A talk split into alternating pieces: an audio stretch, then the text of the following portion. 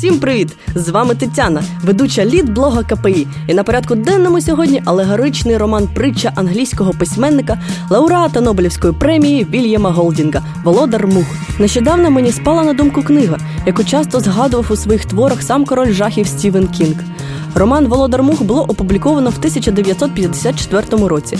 Книга в деякій мірі унікальна і по сьогодні викликає гарячі суперечки як серед звичайних книголюбів, так і серед поважних дядечок з борідками, які люблять подискутувати за сніданком про вічні питання. Тож, якщо ви несамовито шукаєте відповідь, а чому ж на планеті так багато гніву, звідки сьогодні політичні та релігійні конфлікти, то вам прямий шлях до прочитання «Володаря мух».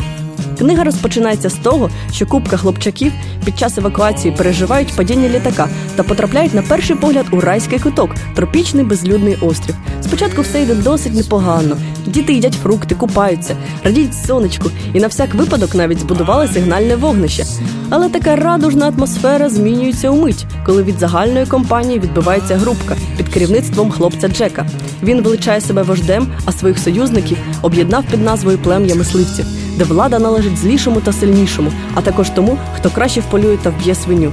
З часом все більше людей приєднуються до Джека, залишаючи більш слабке так зване плем'я травоїдів, де під кінець книги залишається колишній керівник Ральф, його товстий друг Пігі та двоє малих близнюків. Переломний момент роману настає тоді, коли племені мисливців стає недостатньо вбивати свиней, і вони переключаються на єдиних, хто ще пам'ятає, що вони люди – Ральфа та його друзів.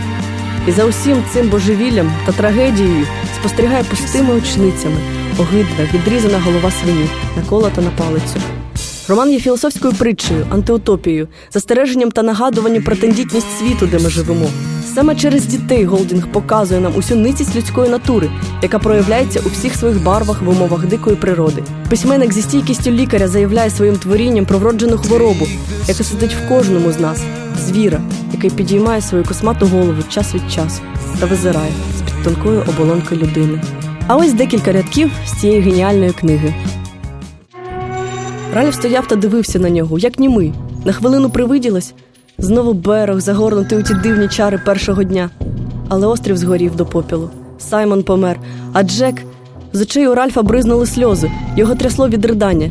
Він не став йому опиратись. Вперше з тих пір, як опинився на цьому острові, він дав собі волю. Спазми горя, відчайдушні, невтримні. Здавалось, зараз вивернуть його на виворіт. Голос піднявся під чорним димом, який застилав острів, що гинув. Інші діти теж заразились від нього та почали рюмсати.